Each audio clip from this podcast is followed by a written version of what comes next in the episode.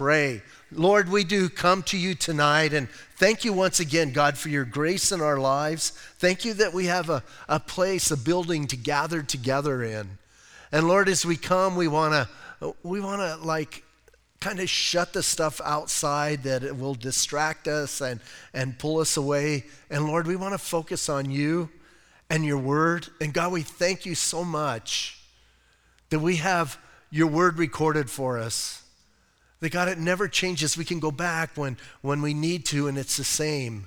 And I pray tonight as we kind of hang out with a guy that had some, some pretty bizarre experiences. And yet, God, you were moving through him, you were working through him to a generation of people that were, they were mixed up, Lord. And they were, they were ready to quit. They were ready to give it up. And God, you, you pulled this man uh, seemingly from nowhere, put him in their midst, gave him these visions that would encourage them and keep them going. So, God, I pray it would do the same. Some of us tonight may feel like we want to give up and quit, and I pray that you would work in, in those hearts. And some of us, God, we're excited. Use Zechariah's visions and, and exhortation to, to push us even further. So, bless this time, Lord, we pray, in Jesus' name. Amen. Hey, we're kind of, uh, we did Zechariah chapter 1 and had the 4th of July break. But if you remember, Israel had come back from the promised land, or from Babylon, from the captivity, and they had, uh, not all of them came, some of them have hung out. We're going to read about here in a minute. But they came back, they sort of got busy, and then some of the nations around them, if you remember when we're in Ezra, kind of came and said, hey, you guys need to stop. We'll just, we'll just put it that way. They began to hassle them. So then they backed off.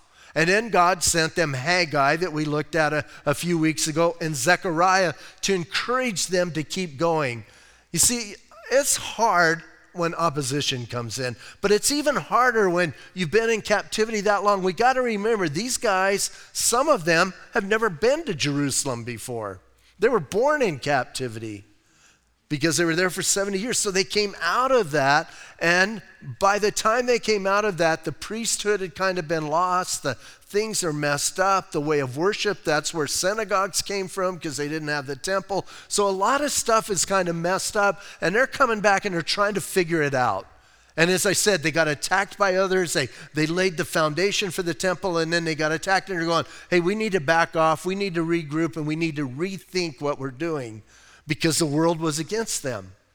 So, Zechariah, as we saw last time, he had the vision of the four horsemen, and, and they came, and then the Lord encouraged them. And then he also talked about the four horns who are going to come against them, if you remember, and then the four craftsmen who are going to come and take care of the horns. And ultimately, here's what God's saying I got you covered.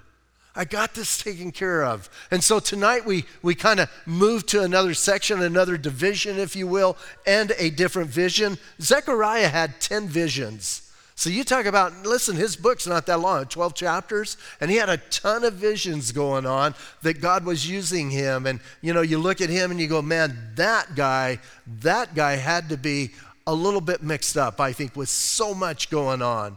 So it seems like one vision after another, after another, as God is speaking to him. So after he saw the, the four horns and the four craftsmen, verse 1 of chapter 2 says, Then I raised my eyes. So I'm kind of thinking like it's just going like this, man, one after another after another. And Zechariah has to go, and then he gets another one and kind of gets his breath, right? So he says he raised his eyes and looked, and behold, a man with a measuring line in his hand. So just imagine he's looking up, and wherever he's seeing this vision, I kind of think he's in the temple area where they're beginning to build. And, and listen, he sees this guy measuring something. Now, here's what I know if you're measuring my house, you better be planning on buying my house. Like, you don't go in and measure somebody else's house, right? Am I right? Like when you visit somebody, you don't go, hey, let me check things out here. Psh, no, I don't really like this room. I always like it when people say make yourself at home, they don't mean it. Because you make yourself at home, you rearrange everything.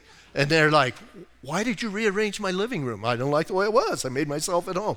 But uh, really, when you think about what is this about, here's what's important because I think we miss it. He sees a guy with a measuring line. What is that all about? That is about possession. that is about ownership. And once again, they're in that land and they've got these people coming against them. Hey, Zechariah knows the other nations are around coming against them. He knows what's happening. He knows that they built for a while and stopped. And he knows that they're still building their homes and what's happening. So he sees this guy with a measuring line. And I think it kind of, listen, I think it did his heart some good. And then verse 2 So I said, meaning, meaning uh, Zechariah said, Where are you going? And he, the guy with the measuring line, by the way, we never find out who this guy was, right? Was it an angel? You know, we don't know. It's fun, it's fun to read the commentaries and get them speculating on things. I think just stop Let's just call him the measure man, right? So listen, he says, Zechariah says to him, Where are you going? He said to me, To measure Jerusalem, to see what its width and what its length. And once again, if you measure something, you own something.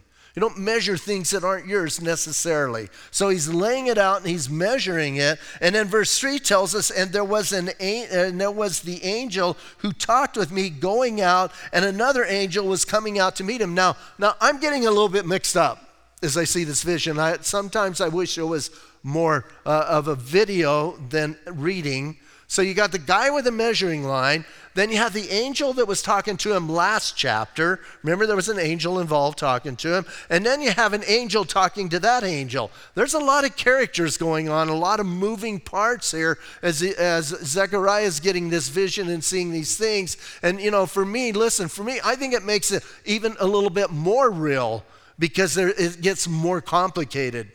My wife, some morning she comes in and she goes, I had a dream last night. And I say, okay. And then I get details. And her dreams are quite vivid.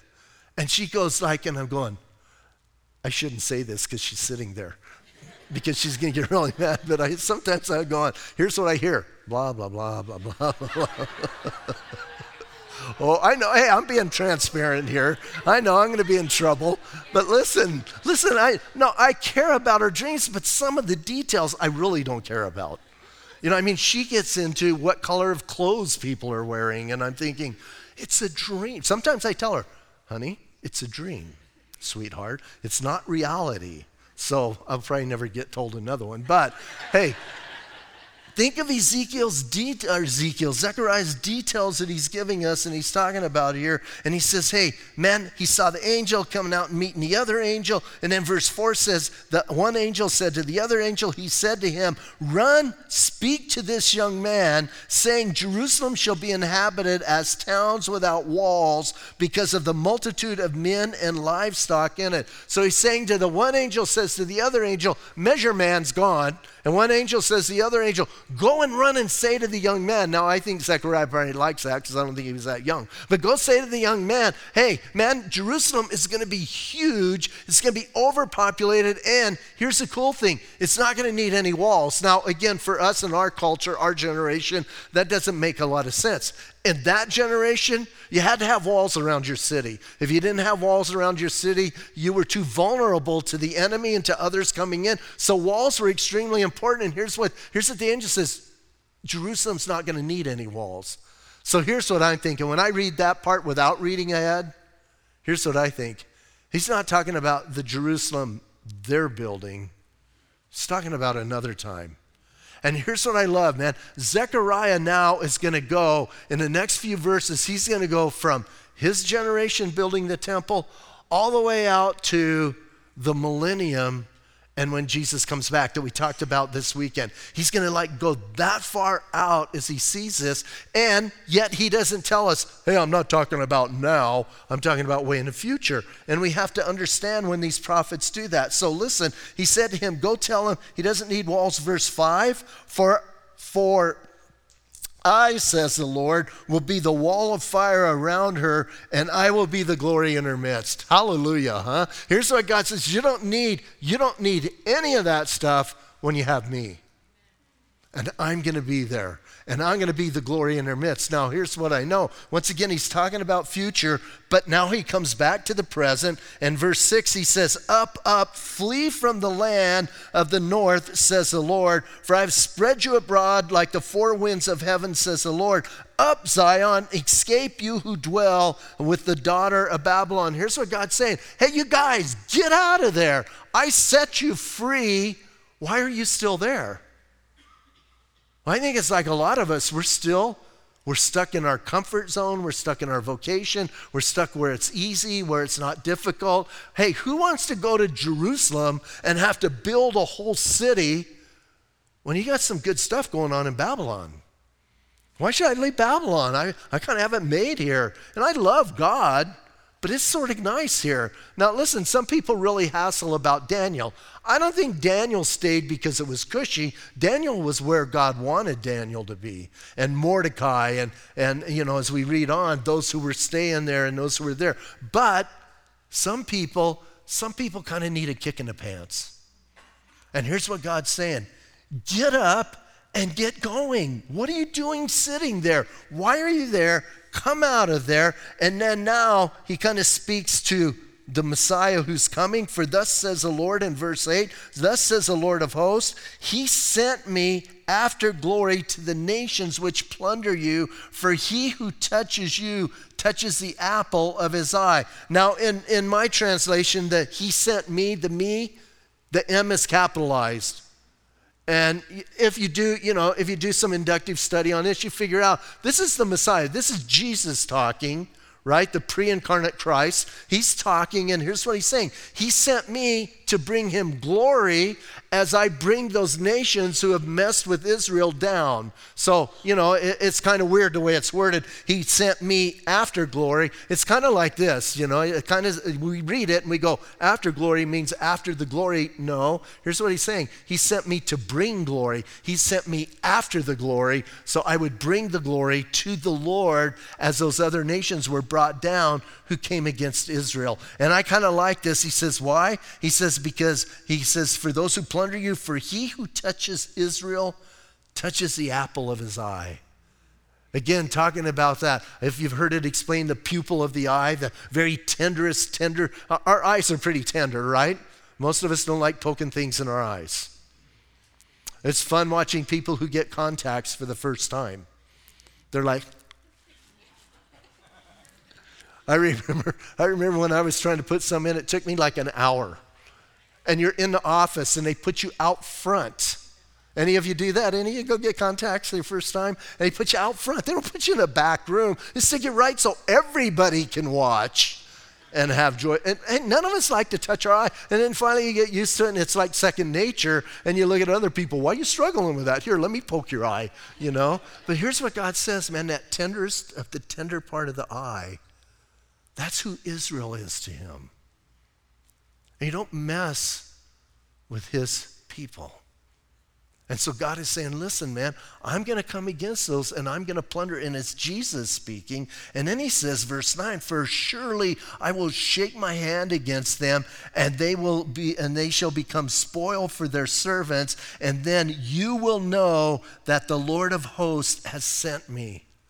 So Jesus is talking about, listen, he's not talking about, you know, in, in uh, when these guys are coming back in 446 BC. He's talking way in the future when Jesus is going to come and set up his kingdom. And he lets them know, hey, I'm coming, I'm going to do that. And then here's kind of the, the rejoicing in that, verse 10 Sing and rejoice, O daughter of Zion, for behold, I am coming, and I will dwell in your midst, says the Lord. Now let's just stop and think about this for a moment. You're there and you're discouraged, and you're kind of sitting amongst a bunch of rubble. And you're thinking, I know, I know, listen, I know we should build this temple, but it's hard. And the nations are coming against us and they don't want us to build it. The world's saying no, and God is saying go. And you're discouraged, and all of a sudden, man, all of a sudden you get this crazy man. And he goes, I had a vision. Listen, I had a vision about some horsemen. I had a vision about some horns. I had a vision about some craftsmen. then I had this really crazy vision about a guy with a measuring line and a couple angels talking. And then in that vision, the Lord said, Hey, don't mess with my people. And he said, now we need to rejoice. Think about how that's going to build you up as Zechariah is sharing this with that generation and with that culture. These guys are, are beat up and they're downcast, and he's going, hey, you don't have to be that way. Listen, man. And as he begins to share, I think that rejoicing begins to happen. Listen, man, people begin to rejoice and they understand that God is coming to dwell in their midst. How good is that?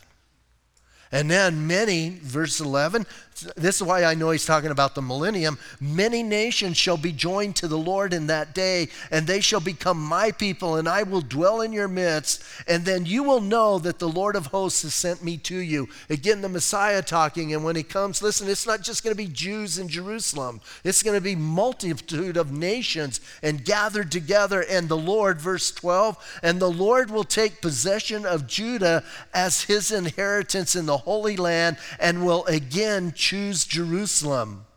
Be silent, O all flesh, for the Lord, for he is aroused from his holy uh, habitation. So you get the idea, man. Hey, there's got to be a little bit of excitement going on. Let's build this up and let's get this going. Now, I don't know about you guys, but I think I could pick up a few rocks. I could get some mortar going. I could start stacking some stuff. And you're going, this is going to be so good, man. God is going to come and dwell. Hey, let's get this finished so God has some place to go, right? And I know He doesn't dwell in places, but listen, man, how exciting. And the next time you're discouraged, I would challenge you read Zechariah chapter 2 and read what's going on because these were discouraged people. Oh, and then chapter 3, I think gets even a little better. Chapter 3 says, Then He showed me Joshua. So again, then, it's then, right? Notice, notice the transitions here. He sees this vision, then he sees this vision, now he sees another vision. And again, I think they're one after another. And he's watching, you know, it's like it's like, you know, some people uh, uh, binge watch TV shows. Zechariah's binge visiting. And he's just like going through them. And he says, Listen, man. Then he showed me Joshua, the high priest, standing before the angel of the Lord and Satan standing at his right hand to oppose him. Now, this had to be a little bit crazy, right? Then listen, think about this vision. He sees Joshua. He knows who Joshua is. Joshua's hanging out with him, right? He sees Joshua, but then in this vision, he's seeing Jesus next to him but then on the other side of him, he's seeing Satan, and I don't know what form Satan looked like. I don't know if he, you know, I don't know if he had like a shirt. I am Satan. You know, I don't, I don't know what's going on, but he knew. Listen, Zechariah knew. And as he's seeing this vision, man, that had to be a little bit incredible, a little bit fearful, a little scary. Now, Satan, translated, means the slanderer, the accuser. So that's who's there.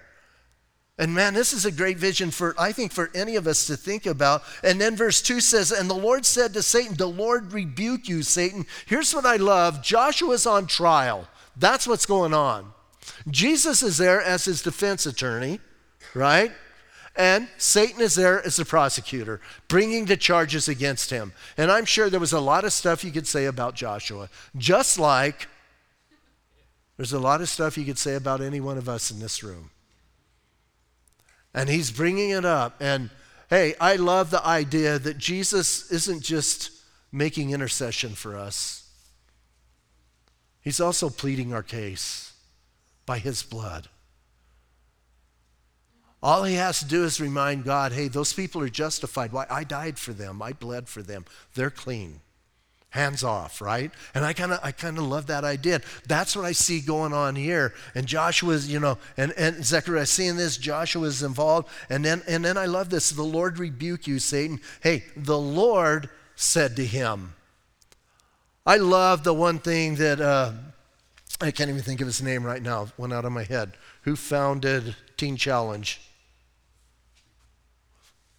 Who's the guy who founded Teen Challenge? Oh, you guys drawing a blank? Uh, David Wilkerson, thank you. I heard David, yeah. So David Wilkerson, when he wrote in the book, in the book about Teen Challenge and, and him finding that, and uh, it's interesting. He said in that book, he goes, hey, when Satan knocks on the door of my heart, I turn around and say, Jesus, it's for you. Remember that, because sometimes we think, oh, I'm going to do this. And, and I love it when people think they're all that. And then, hey, if we ever had a direct encounter with Satan, we would lose control. And I'm not talking about going crazy, I'm talking about other control. Right? So listen, man, the Lord, hey, Joshua, listen carefully. Joshua didn't say, I rebuke you. It was the Lord who said that. I think Joshua is there like this. Because here's someone saying all the truths about him. Hey, whatever Satan said was true. And he can't deny it.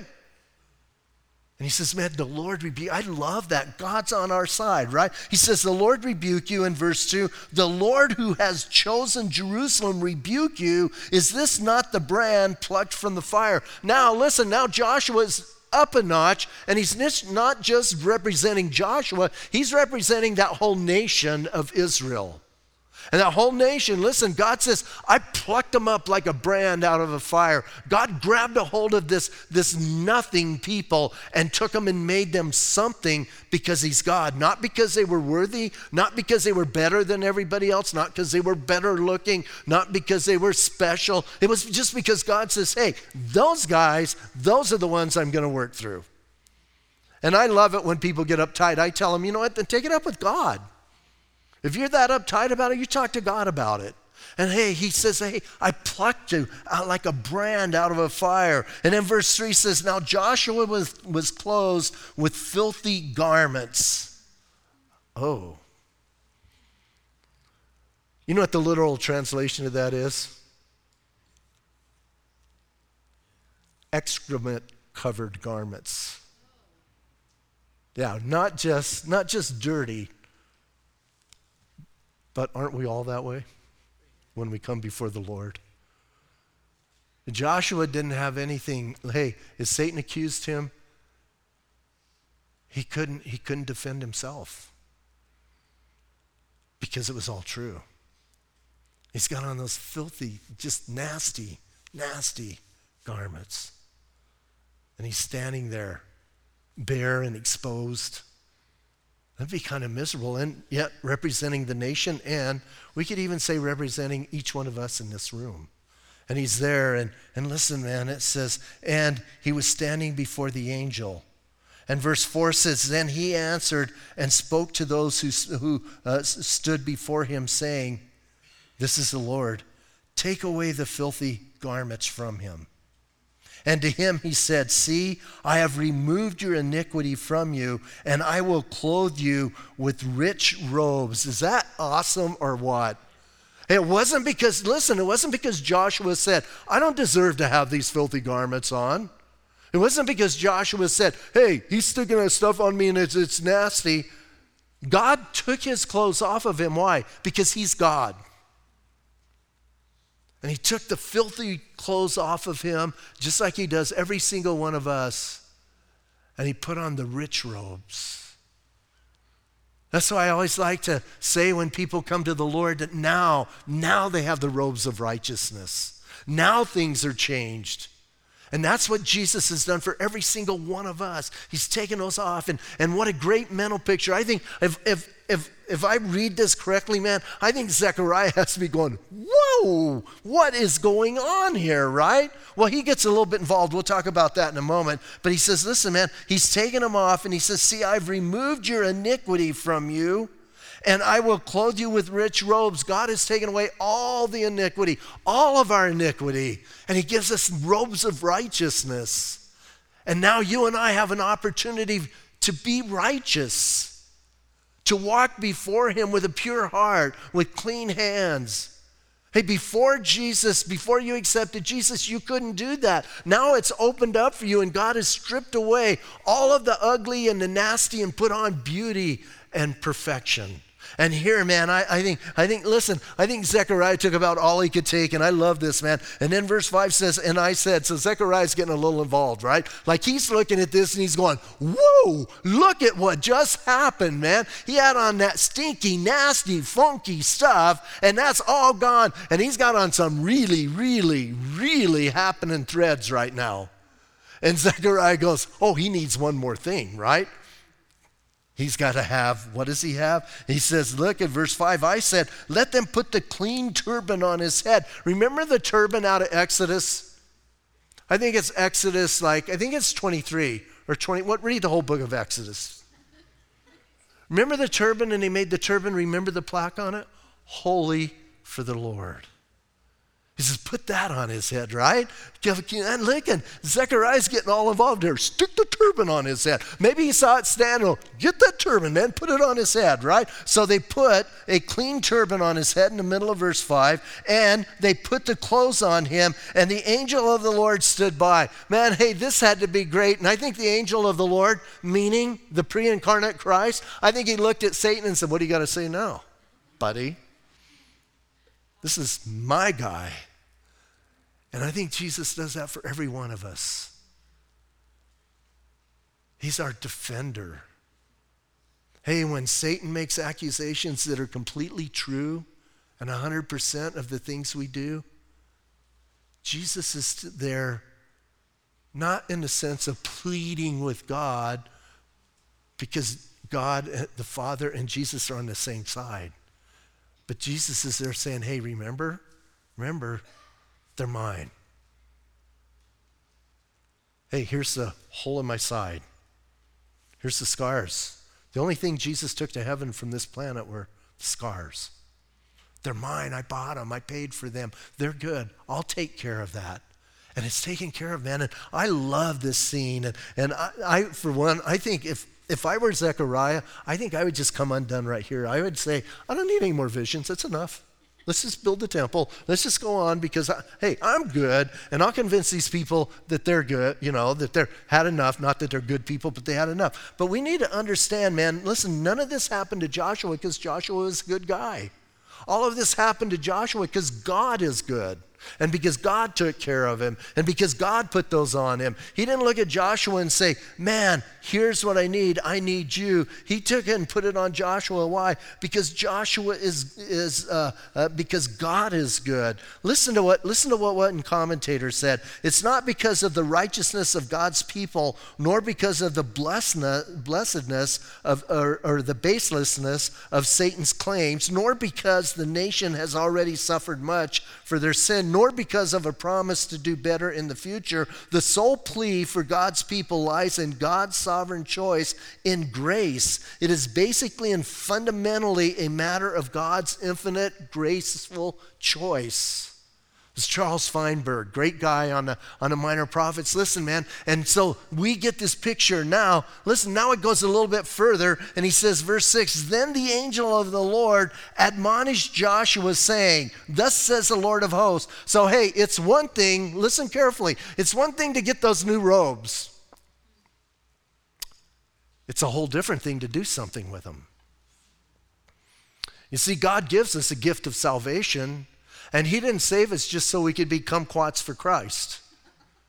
He saved us, listen, He saved us for a reason to be light in the darkness, to make a difference in this world, to represent Him, to shine for Him. So, hey, He didn't give Joshua these clean clothes so Joshua go, check this out, man. All right, look great. Look at my hat.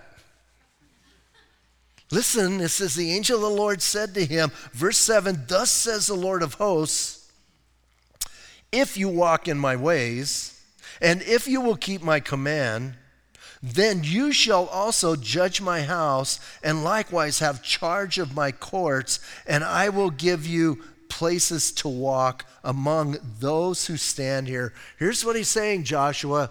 He's saying, Hey, I cleaned you up. I cleaned you up for a reason.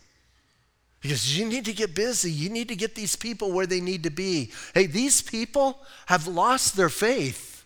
They've lost their way. It's still back in the old Jerusalem that just has been trashed that you guys are standing in the midst of. And they haven't regained it. So here's what you need to do, man. You need to walk in my ways. You need to be an example to them. You know, I think one of the worst things to do is preach at people and not do what you're saying. That's why I'm not real preachy. It bothers me. I, I, I, personally don't like to get preached at. Lead me, show me, guide me. And here's what he's saying Joshua, you walk in my ways. Don't go tell them to walk in my ways. You walk in my ways. You start it. You start this whole revolution in this, in this place here in Jerusalem of these people building a temple. You walk in my ways. You keep my commands. And then you have the right to judge the people. Then you have the right, he says, to walk in my courts and, and show them. And you'll have a place among the people. And the people will look at you, Joshua, and say, Yes. Let's get this stinking temple built, man. Let's show the world who we are. And that's what happens if you read the, the, the, rest of the book of Ezra. But back here, he says, verse 8, and hear, O Joshua, the high priest, you and your companions who sit before you. So now God is again going to kind of take them out into a place, and he says, Hey, I want you guys to hear. He says, You and your companions, for they are a wondrous sign. For behold, I am bringing forth my servant the branch. So here's what he's saying, man. God is ready to do something, right? And he says, Hey, I'm going to bring forth my servant. I'm going to bring forth the branch. And then he also says, For behold, the stone that, uh, that I have laid before Joshua, uh, upon the stone are seven eyes. Behold, I will engrave an inscription, says the Lord of hosts, and I will remove the iniquity of that land. Uh, uh, of that land in one day. So here's what the Lord is saying Joshua, you do this, you and your people, if you follow me, you're going to see something marvelous in your sight. And here's what I find as we're obedient to God, God shows us more. And as we're obedient to that, He shows us more. And it gets greater and greater and grander and grander as we walk with Him. And then, hey, some of the things that come your way are absolutely unbelievable. And I'm not just talking about seeing visions, I'm talking about walking with Him and seeing what He's doing and being involved in that. And He says, hey, you guys are going to see the branch. Now, the branch, here's some scriptures describing uh, Jesus as, uh, as the servant first. The servant, Isaiah 42, Isaiah 49, 50, 53. So listen, man, you can look those up, and I'm keeping most of these Old Testament because that's what they would have had. And as he says servant, man, these things would have started going in their head. Oh, I know what he's talking about. And then as he says the branch, here's some more going on, is Isaiah 40 or 4 and, uh, uh, uh, and uh, 11 and Jeremiah 23 and 33 and Zechariah later on in chapter 6 man these things would have been ringing to them. And so listen it's not just it's not just sayings. It's like oh I know what he's talking about. He's talking about the Messiah.